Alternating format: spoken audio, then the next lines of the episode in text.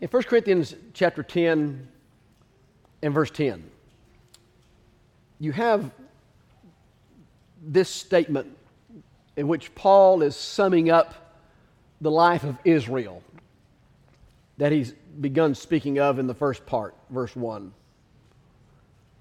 And he's talking about how Israel behaved, the attitudes they had, and their attitude toward God.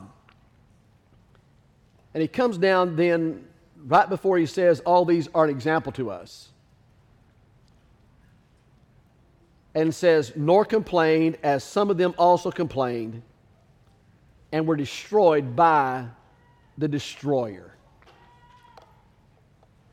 Nor complained, as some of them complained, and were destroyed by the destroyer. As I begin, if you'd like to turn back to Exodus chapter 15, we'll be there in just a moment. Both Old and New Testaments use the word complain. That word is the word for murmur. When you look in a Bible dictionary, and you look up the word murmur, it talks about complaining. When you look in Young's Concordance and you look under the word murmur, under that it will give the verses that talk about complaining. So when you hear the word complain, it's more than just griping, it's the word murmur. That word murmur is an interesting word. In fact, say that 10 times real quick and you get the idea of the word. The idea of a murmur and murmuring is it's sort of a slow, guttural sound that just becomes, with its expression over and over and over again, destructive. The best way I know to describe that for us is have you ever been in a room where the noise was not just really loud, but there was just kind of this whispering, kind of inaudible expression of stuff that was going on? And you had people over here talking, and people over here talking, and people over here talking. Well, that's what murmuring sounds like. It's just kind of a guttural whispering that takes place. And the Hebrew word also carries with it the idea of slander. So it's not just people visiting and talking in this low, low roar or low, low, whisper. There's also, there's also something destructive or slanderous that's taking place with that word. Israel became tremendously proficient at murmuring. Someone said of murmuring slash complaining, it's like bad breath. Everybody knows it, notices it except for the person who has it. Everybody else notices the murmuring but the person or persons that are involved in it. Throughout the history, Israel's fatigue, their anxiety, their stress, their fear of the unknown, their, their yearning for the past, their fear of the future seemed to always overwhelm them. And it was also not just the fear of the unknown, it was the yearning for the past and maybe even the here and the now. You know, we think about Esau. And we, we, we think about how Esau was standing before Jacob and made that deal with the bowl of, with the bowl of beans. Ricky's translation and say, give, give me that, I'm going to die. Nobody dies from having missed a meal over 24 hours. He wasn't going to die. But he thought he had to have that for his immediate gratification. And lost what was exponentially of greater value because he could not see past the point of his nose. Now, I brought Esau up for this. Esau's not in the boat by himself. And I'm not talking about people in the world. Esau's not in a boat by himself with people who profess to be Bible believing Christians. In fact, none of us,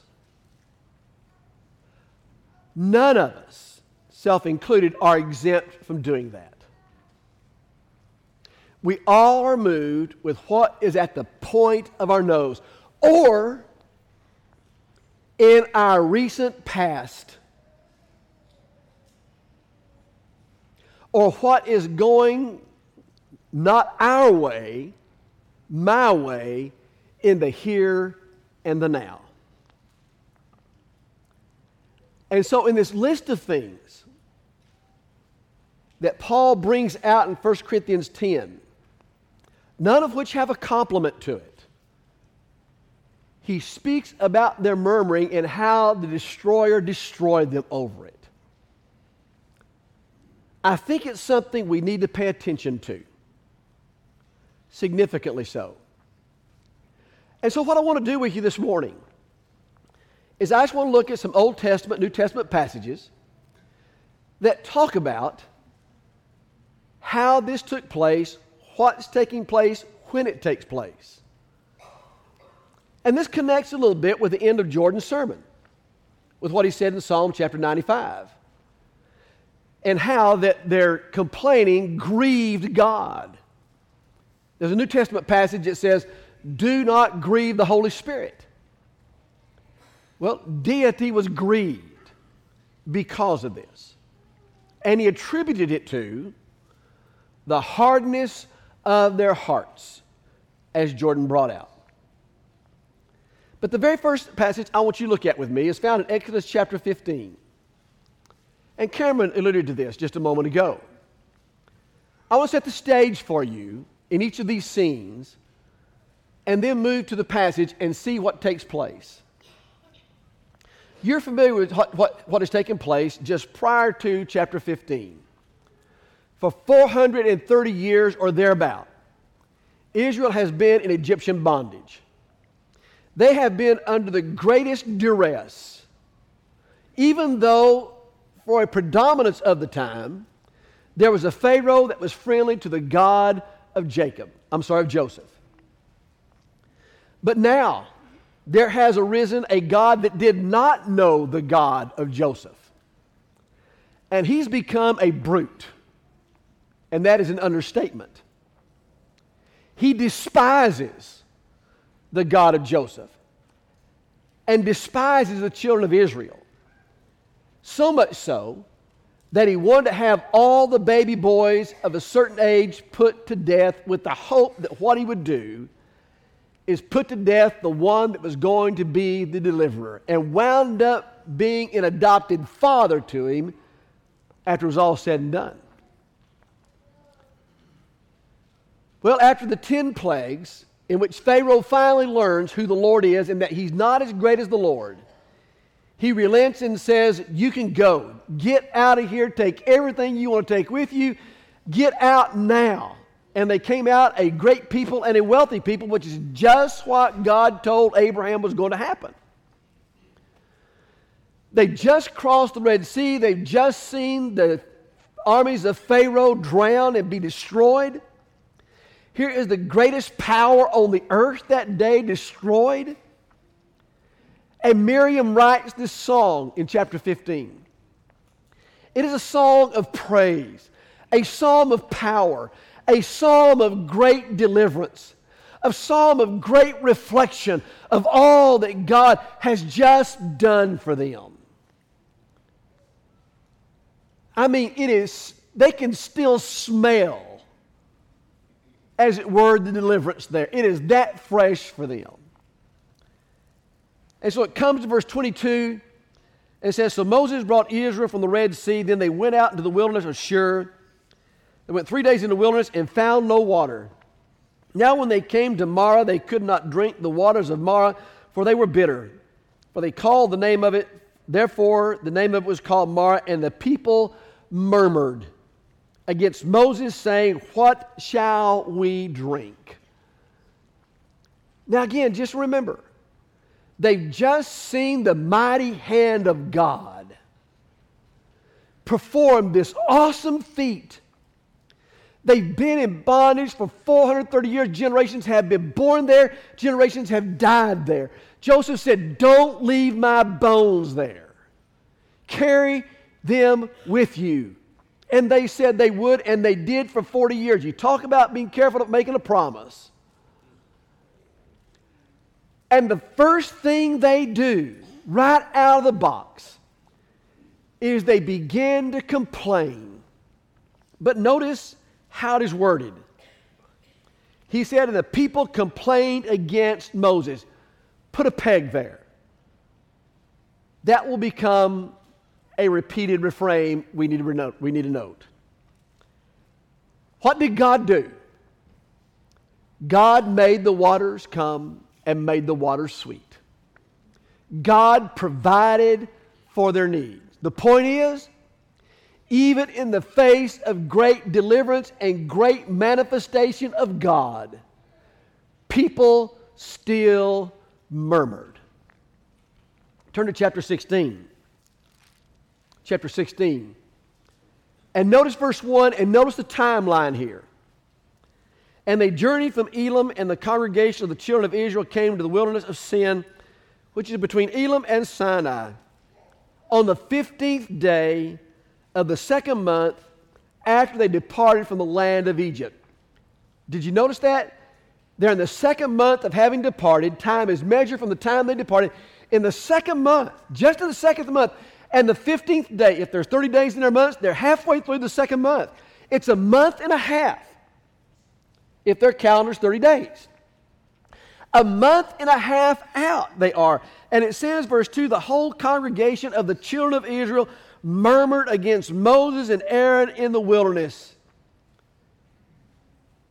Put a peg there. And the children of Israel said to them, Oh, that we had died by the hand of the Lord in the land of Egypt. Time out. Pause. Wait a minute. Early in Exodus, it says, the Lord said he heard their cry. What are they crying about? Get us out of here. We're being treated like trash here. We've had what we need to make these bricks reduced, and now we're having to do it just by sheer ingenuity. Get us out of here. They're crying to the Lord, deliver us. And it says the Lord heard their cry. And now it says, a month and a half out,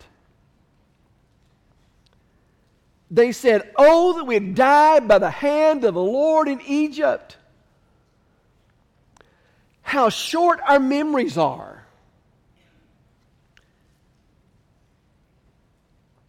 Oh, that we died by the hand of the Lord in Egypt when we saw, it, when we sat by the pots of meat, when we ate the bread to the full. For you brought us out of this wilderness to kill this whole assembly uh, with this hunger. They didn't have the pots that were full. They didn't have the pots filled with meat. Ricky's translation. They may have at best have boiling water with a cut up onion in it. That's what they've got.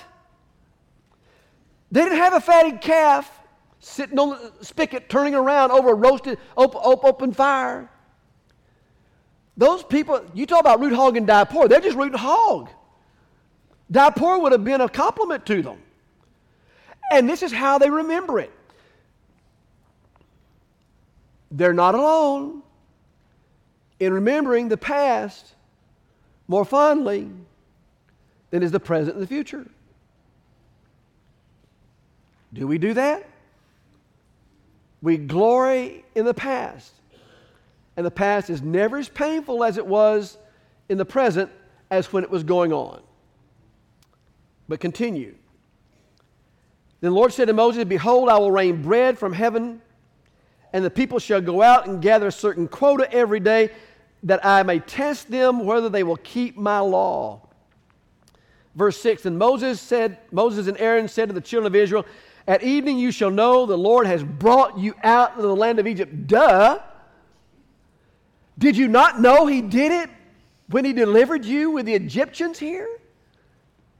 Do you see this human story taking place? And also Moses said, This shall be seen when the Lord gives you meat in the evening, and the morning bread to the full, for the Lord heard your complaint which you make against him. And what are we? You, your complaints are not against us, but against the Lord. Who is the focal point of the complaint? Moses and Aaron. But who is really the focal point of the complaint? God. Question Is God tangible? Can you taste Him? Can you smell Him? Can you touch Him? Can you hear Him? No. Who can you taste, touch, smell, and hear? Moses and Aaron. So you have Exodus chapter 16 in which you have the text taking place. Turn again now to Numbers chapter 11. There's some complaint that takes place in chapter 17, but we're going to turn to Numbers chapter 11. Scene switches. Just prior to chapter 11, you have that they've been camped for three days. Now, in Deuteronomy chapter 1, it says they were eight days' journey from the promised land. But it takes them, if you do all the timeline, over 51 days to get there for a number of reasons. And this is one of the reasons. They've just been stalled. They've just been stalled for about three days. You, you go back to, to verse 31 in chapter 10. So Moses said, Please do not leave, inasmuch as much as you know how we are to camp in the wilderness, and you can be our eyes, and it shall be that we'll go with you indeed, that whatever God the Lord will do to us, the same will do to you. So they departed from the mountain on a journey on three days, and they then come to the Lord and went before for three days' journey to search out a resting place for them. So they've been waiting for three days for a resting place. They move. And you come to verse 1 of chapter 11. Now, when the Lord, when the people complained, it displeased the Lord, for the Lord heard it, and his anger was aroused against them. And the fire of the Lord burned among them and consumed some in the outskirts of the camp. This more than any gives uh, this is our first look. How does God regard this? Notice here it clearly, clearly says the people complained against the Lord here. Moses gets a break this time. They complained against the Lord. And, and what did God do? He caused a fire to come out and consume some on the outskirts. But the Lord's also gracious and merciful. So he said, The people cried out to Moses, and Moses prayed to the Lord, and the fire was quenched. If you'd been Moses and they've been fussing against you, it, that's just a little bit, it's going to get worse for them. It doesn't know it yet, but it's going to be. Would you have been the one that said, okay, Lord, please, please quench the fire? Or would you have sat back and said, yes, yes, you got what you, I am sick and tired of hearing you. Do you see what this does? But do you remember how Moses is described in the Bible? The meekest of men. And this is his meekness. Well, what does the Lord do? He said, Now the mixed multitude who were among them yielded to the intense craving. So the children of Israel also wept again and said, Who will give us meat to eat? We remember the fish which we ate freely in Egypt, the cucumbers, the melons, the leeks, the onions, and the garlics. Notice there's no cow meat there. Now it's just fish meat, and that may be a little exaggeration. But now our whole being is dried up, and there's nothing except the, nothing except the manna before our eyes. And so, the manna was like coriander seed, and its color like the color of bdellium. And the people went out and gathered the ground and millstones, or beat it in the mortar, and cooked it in pans, and made cakes of it. And the taste was like the taste of pastry prepared with oil. And when the dew fell on the camp in the night, the manna fell on it. So what's going to do? God going to do? They complain about being hungry, and God gives them manna to eat. So we turn next to Numbers chapter 14. Now, just prior to chapter 14, you are familiar with the fact that what has taken place here is now they've come up to the river's edge. Over 51 days to get there. They're right before the river. And Moses tends, sends out 10 spies, or, or 12 spies, one representing each tribe. And they go and they spy out the land, and everything they see about the land is true. Everything they say about the land is true. It is a land flowing with milk and honey. It is a land where there are giants. The walls are great. And there's something about the land that would devour the people. And they come back and they tell the people that. In fact, they even bring evidence of how great the land is. It takes multiple men to carry it. So they're not just coming back telling a fantasy here, they're coming back representing what's going on here. And they come back and they say, listen, we're not able to do this. And so in verse 1 of chapter 14, it says, So all the congregation of the people, so all the congregation lifted up their voices and cried, and the people wept that night. And all the children of Israel complained, murmured against Moses and Aaron, and the whole congregation said to them, If only we had died in the land of Egypt, or if only we had died in this wilderness. You know, if they just numbered their complaints, one, two, three, four, we could have said number two, and cut short the whole thing because it's the same thing all over again. Only if we had died, only if we had died, only if we have died. Talk about a broken record and a one track mind. And so it says in verse 3 Why has the Lord brought us to this land to fall by the sword, that our wives and children should become victims? Would it not be better for us to be victims uh, to return to Egypt? Again, longing for the past, exaggerating what's taken place, not content with what God's provided for them at this point. Moses and Aaron fell on their faces before the assembly of the congregation of Israel. Why? Because in verse 4 they said, Let us select a leader and return to Egypt. Now it comes out. I've had you set two pegs so far on Moses and Aaron. Now it comes out. They don't like the leaders. Moses and Aaron are God's representatives. Moses and Aaron have delegated authority from God. And here are the people who are speaking against God's delegated authority. And Moses and Aaron, and Moses and Aaron just fall on their faces because the people say, We want better leaders. Put a peg on leaders. We'll come to that in just a moment. So, what happens in verse 9? The appeal is only do not rebel against the Lord nor fear the people of the land. For they are our bread. Their protection has departed from them, and the Lord is with us. Do not fear them. And all the congregation said, Stone them with stones. Now the glory of the Lord appeared in the tabernacle of meeting before all the children of Israel. What was the response when they said, Look, these people, they're bread. They're in our hands. They're putting our hands. And what did the people want to do? They wanted to stone them. Stone them. And so, verse 11, it says, that the Lord said to Moses, How long will these people reject me? Wait a minute. I thought you were upset with Moses and Aaron. And now even the Lord is exasperated over it. Now even the Lord is ready to throw his hands up and say, I'm done. I'm done with these people. But who stands up and appeals? Moses said, No, time out, Lord, time out. Whoa, let's back up, back it up here. You can't do that.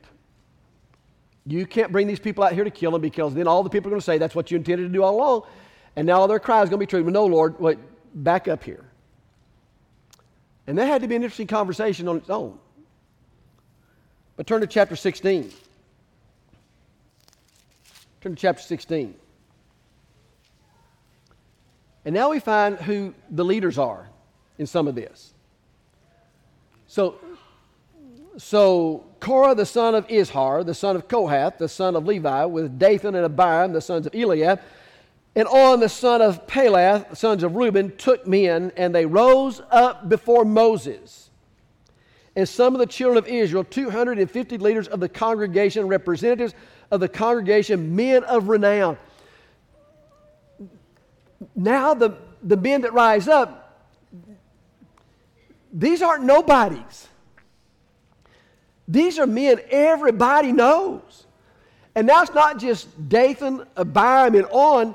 Now they have influenced 250 people in the congregation to rise up with them. And so, what's their complaint? They gathered together against Moses and Aaron and said to them, You take too much upon yourselves, for all the congregation is holy, every one of them, and the Lord is among, among us, and the Lord is among them.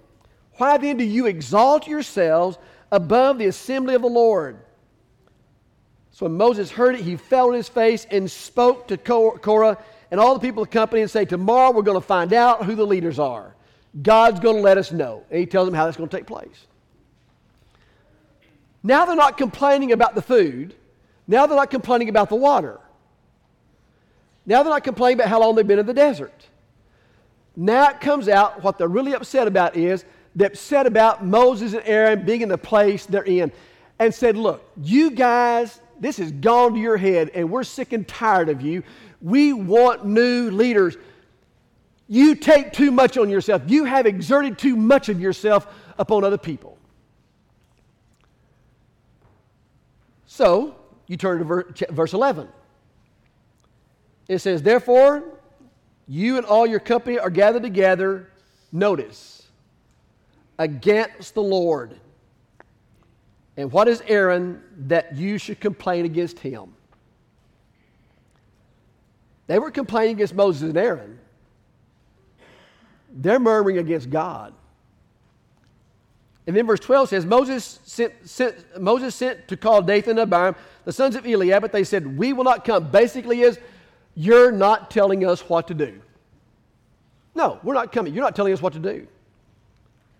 Is it a small thing that you have brought us up out of the land flowing with milk and honey to kill us in the wilderness that you should keep acting like a prince over us? You're not telling us what to do. God didn't die and make you God. Who made you a prince? No, we're not doing it. We're not coming. We're going to do what we want to do. Then it says, verse 14, Moreover, you have not brought us into land flowing with milk and honey, nor given us an inheritance of the fields and vineyards. Will you put out the eyes of these men? We will not come up. We know why you want us to come up. And so then it says, Then Moses was very angry and said to the Lord, Do not respect their offering. I have taken one donkey from them, nor I have not taken one donkey from them, nor have I hurt one of them. And Moses said to Korah, Tomorrow you and all your company present before the Lord, you shall be there and you're going to find out who the leaders are. And guess what?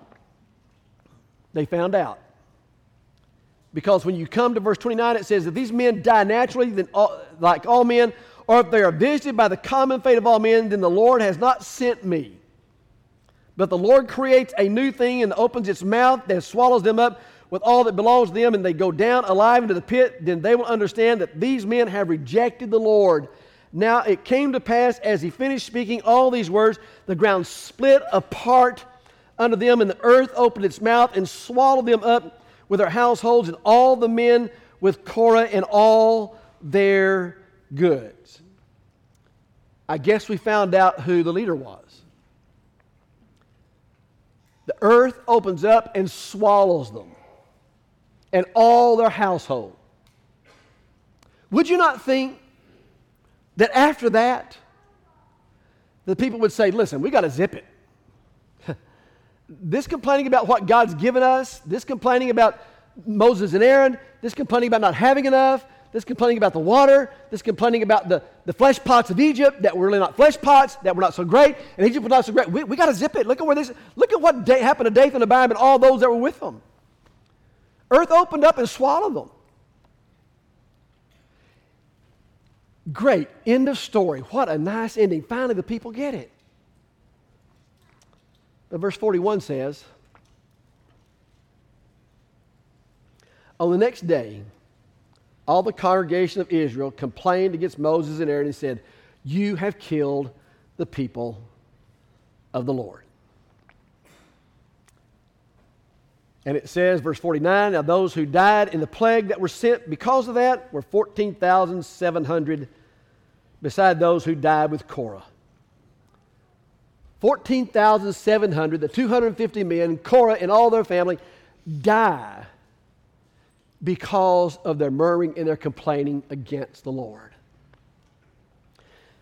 God had provided everything for them, given them men to lead them who cared deeply for them, who were sacrificing personally for them. All they can do is exaggerate their circumstances. They can't stop for one minute and seem to appreciate all that God is doing and all that Moses and Aaron. And the fact is, he said, and make it me, not Aaron. Aaron's here because I made an excuse to God to begin with. Isn't it interesting? Moses does a lot of talking after he says he can't talk. Aaron's here because of me to begin with. And why are you doing this with Aaron? But they complain against God. And then we come to Numbers chapter 17. In verse 5, it says, And it shall be that the rod, the man whom I choose, will blossom, and I will rid myself of the complaints of the children of Israel, which they have made against you. And in verse 20, he says, uh, if you turn to verse 20 in chapter 17, you're going to be, going to be uh, not going to be there. That was a typo on my part. So it then says in verse 9, Then Moses brought all the rods before the Lord to all the children of Israel, and they looked, and each man took his rod and the Lord said to Moses, being, Bring Aaron's rod back before the testimony to be kept, a sign against the rebels, that you may put their complaints from me. Moses, bring your rods. I'm going to be done with the complaints. Now, I want you to just pause for a moment before we go to the New Testament and look at a couple of things. I want you to just pause a moment.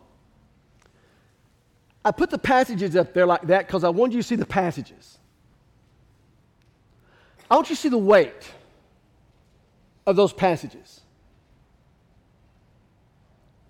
This is not a topical lesson that, that came simply from the mind of Ricky.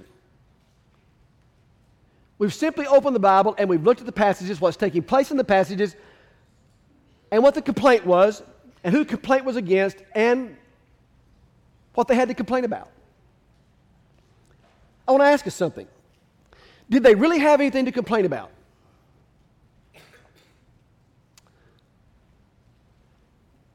Did God ever leave them alone? Were Moses and Aaron inept? Failed in their responsibility? Did God ever fail them? Not once. But all you see running through that story is murmuring after murmuring after murmuring after murmuring. People who do it, people who influence others to do it, and people who lead others to do it, and others follow the murmuring and the complaining.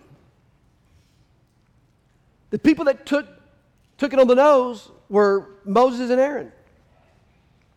God's delegated, responsible, delegate, delegated representatives. And God repeatedly says, It's against me, not you. But Moses and Aaron took it personal. They influenced others to do the very same thing that they were doing, those who were leading the complaint. Murmuring never takes place in a vacuum. It never takes place in a vacuum. And someone will always be influenced by it. But I just want to look at a couple of New Testament passages real quickly with you, and then make a couple of observations, and then, then we'll bring it to a close. Turn first of all to Matthew chapter 20. Matthew chapter 20. in verse 11. This is the parable in which the men are paid early in the day a penny for their wages, and those that come in later in the day are paid a penny for their wages. And so verse 11 says, And when they had received it, they complained against the landowner. Why? Because they put in more time working that day than the people who came in later in the day. And they thought since they put in more time in the day, they should receive more bounty because of the time they put in, as opposed to everybody, early or late, being paid the same. Now, the parable is not about how much money they received. The parable is about this. You can come early to the kingdom, you can come late to the kingdom, but the reward is the same. Who are we to complain? Who we to complain that here someone comes to the kingdom and they die the next day, and here's someone that's come to the kingdom and they serve the Lord for 70 years, they get the same reward? I know many of you won't remember the name Nettie Becker. And you may not remember the name Gladys Fight. Years ago, Gladys Fight was a member here. Gladys lived in South Dallas in an apartment complex that Nettie Becker owned. And Nettie Becker never raised her rent after all the years that Nettie that she let Gladys live in her apartments. Several of you went down south to pick up Gladys. You got to hear the stories about her life growing up and everything. Well, Gladys worked and worked and worked and worked on Nettie. Finally, Gladys had cancer and she's going to have very, very serious surgery. And she told several of us, don't, don't, don't drop Nettie, don't drop Nettie, study with Nettie. Well, pretty soon after Gladys came out of surgery, Nettie obeyed the gospel. She was afraid of water. Well, that's kind of key to baptism. It was either two or three weeks later, I get a call from Joe. He said, Ricky, Nettie went to the grocery store today and slumped over her wheel. She died. She'd been a Christian three weeks.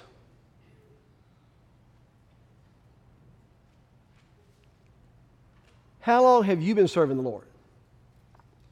Now, are you going to complain against God when you get there that Nettie gets the same thing you got? That's what happened in verse 11. They're complaining about that. Then look real quickly to Luke chapter 15. Luke chapter 15.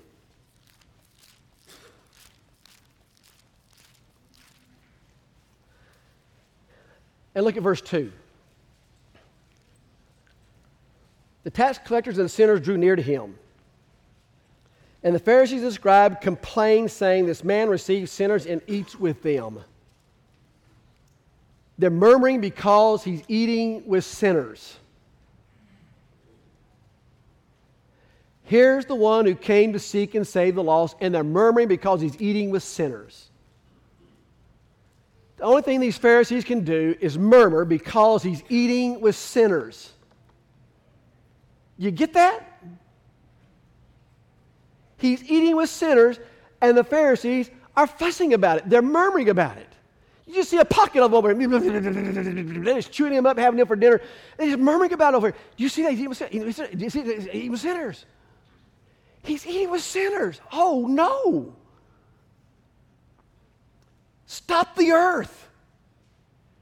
They're complaining because he's going to, oh, try to save somebody. But the righteous don't need a physician, right? And they were sicker than they thought. And then turn to Philippians chapter 2. Our last passage we'll note this morning. Or I'm going to skip John 6. Turn to Philippians chapter 2. John 6 is about the bread. They're fussing about the bread because they want more bread and they're not happy with the bread Jesus gave them. And that's the short of John 6.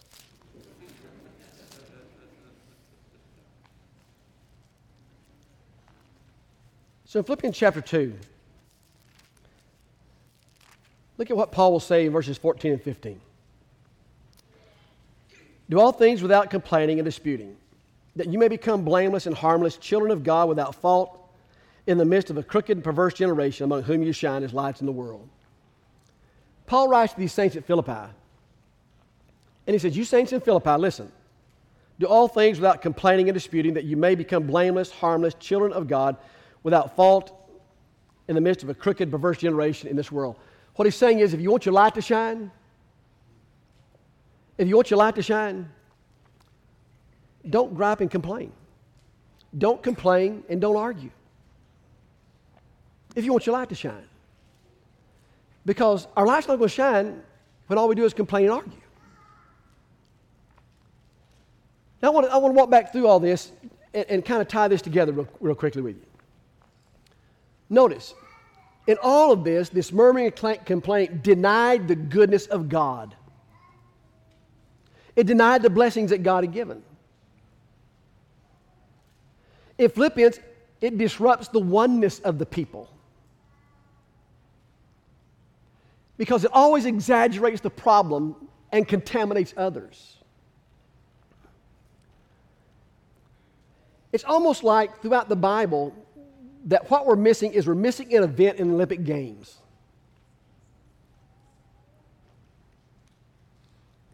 I'm just waiting for somebody to say, I got the silver medal in the Olympics in the whining competition. Because that's what's missing. Israel got the gold medal. They made wrong decisions and led wrong directions because they had wrong conclusions. And it disrupted the oneness of God's people and destroyed them.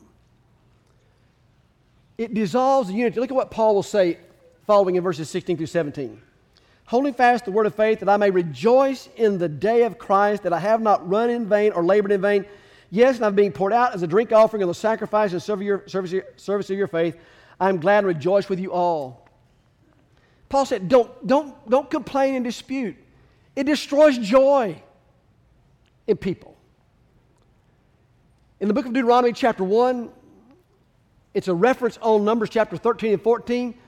And there it says, because of unbelief, they did not enter. The murmuring was indicative of a fact of no faith or their lack of faith in God and their exaggeration of the moment. Now, let's bring this home for us because we've been talking about Israel, we've been talking about New Testament, New Testament stuff. Let's bring this home for us. Is it possible that in our homes, in our homes, we, we can have the greatest blessings in our homes.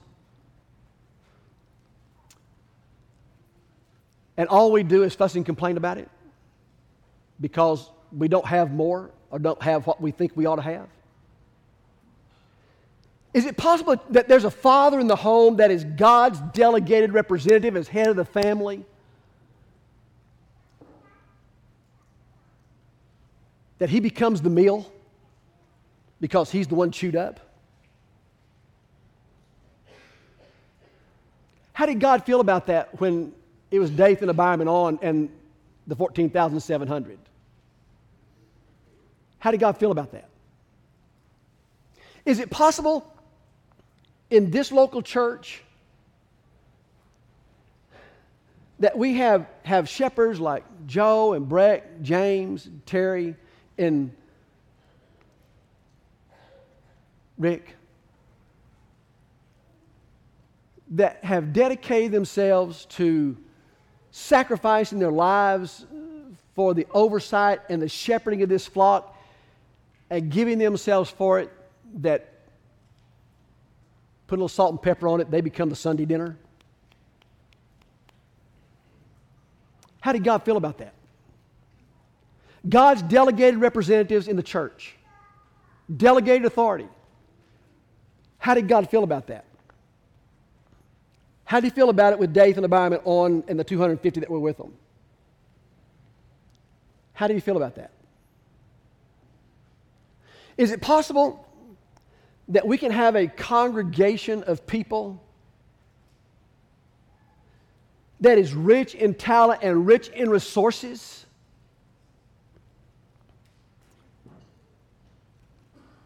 And the only thing that is for us to do is to get in our pockets and murmur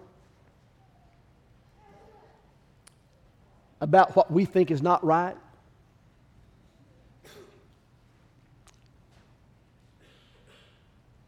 How did God feel about that?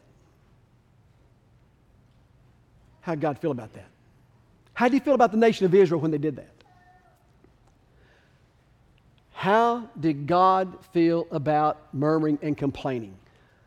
I did, it's not my opinion. I, I didn't, I, this is not from the book of Ricky. I gave you the passages. It's straight out of the book. Now, we'll pay attention to he that believeth is baptized shall be saved. We, if we try to sprinkle somebody, there's going to be an uproar. If we try to roll an instrument down the aisle, there's going to be an uproar. Well, why aren't those passages just as important as baptism and a cappella singing? Because it condemns some people. There's some people who lost their lives over it. So, what can we do? Let's don't in there. What can we do? First of all, because we spend more time thinking about God, we can spend more time thanking God.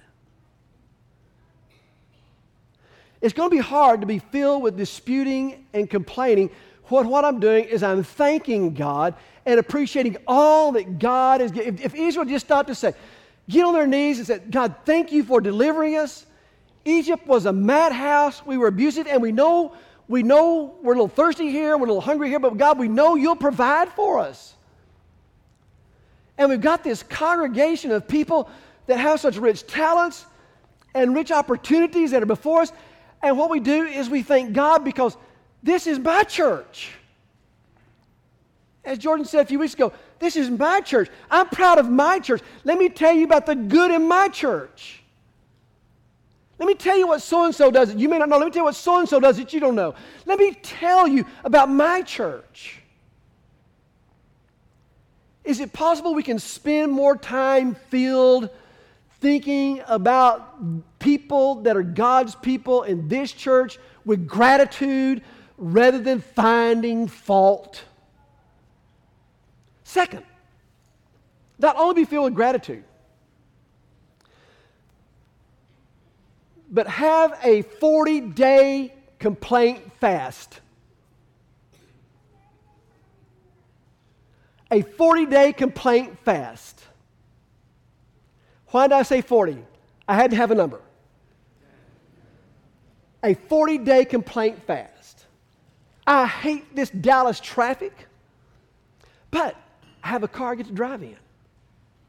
The Church of Christ, they, but we have great local congregations. You can't trust those elders, but we've got great shepherds.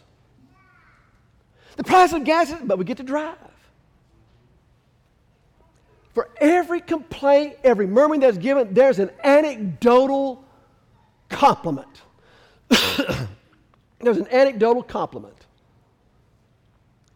Have a fast on complaining. And then finally, be filled with gratitude, have a fast on complaining.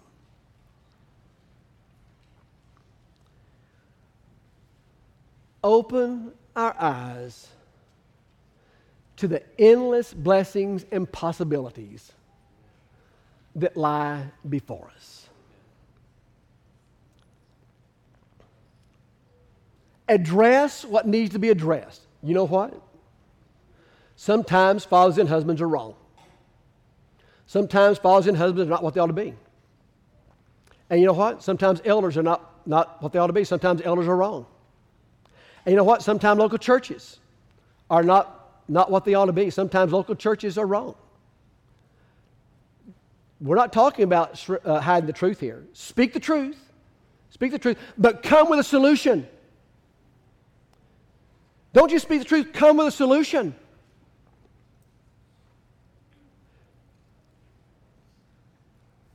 How do I know you care about me if you don't come to me? Me personally, but I'm speaking me generally here. How do I know you don't care about me if you don't come to me? How, when I hear the murmuring about this, this, and this, I think, do you really care or you would come? Well, he's just not approachable. Well, give it a shot. You may find there's more approachable than you thought you may find there's more that you can identify with that person than you, than you ever imagined. Usually, we build a straw man that's bigger than what the straw man actually is. But when you come, don't just come poking a finger in the chest, telling what's wrong. Come with a solution. Speak the truth. Yes, sometimes, sometimes mistakes need to be addressed and poor judgment needs to be addressed. And that happens. It's a given, it happens. Nobody's immune to it. But don't get in the pockets and then murmur about it and then exaggerate it and then forget the goods that's there and then influence others to do the same thing. Because when we're doing that, it's not against the person we're doing it or persons. It's more serious. It's against God. It's against God. And the passage says, grieve not the Holy Spirit. And then finally, I would say, that everything, that everything be filtered through 1 Corinthians 13. Love suffers long and is kind. Vaunts not, is not puffed up, is not selfish, does not behave rudely, takes no offense at evil easily, believes all things, hopes all things, endures all things. And when we do that, everything will be successful because love never fails. The Holy Spirit said that. Everything has to be filtered through 1 Corinthians 13 and that love. Where are you this morning? Has your life been filled with a little bit too much of what we've been talking about? Then cleanse it. Go to your closet. And don't come out till you've prayed it all out before God. And if you talk to somebody, be a brother and talk to them and help them. Help me. Be my brother. Help me. Help me serve the Lord better. If we can help you in some way, won't you come while we stand and while we sing? Thank you for connecting with us this morning. We're so thankful that you were able to do that. If you have questions, we'd love to have the opportunity to talk to you. You can contact us at www.thebibleway.com or questions at thebibleway.com. Questions at thebibleway.com. We'd love to have you in person. Come if you can, but thank you for connecting with us.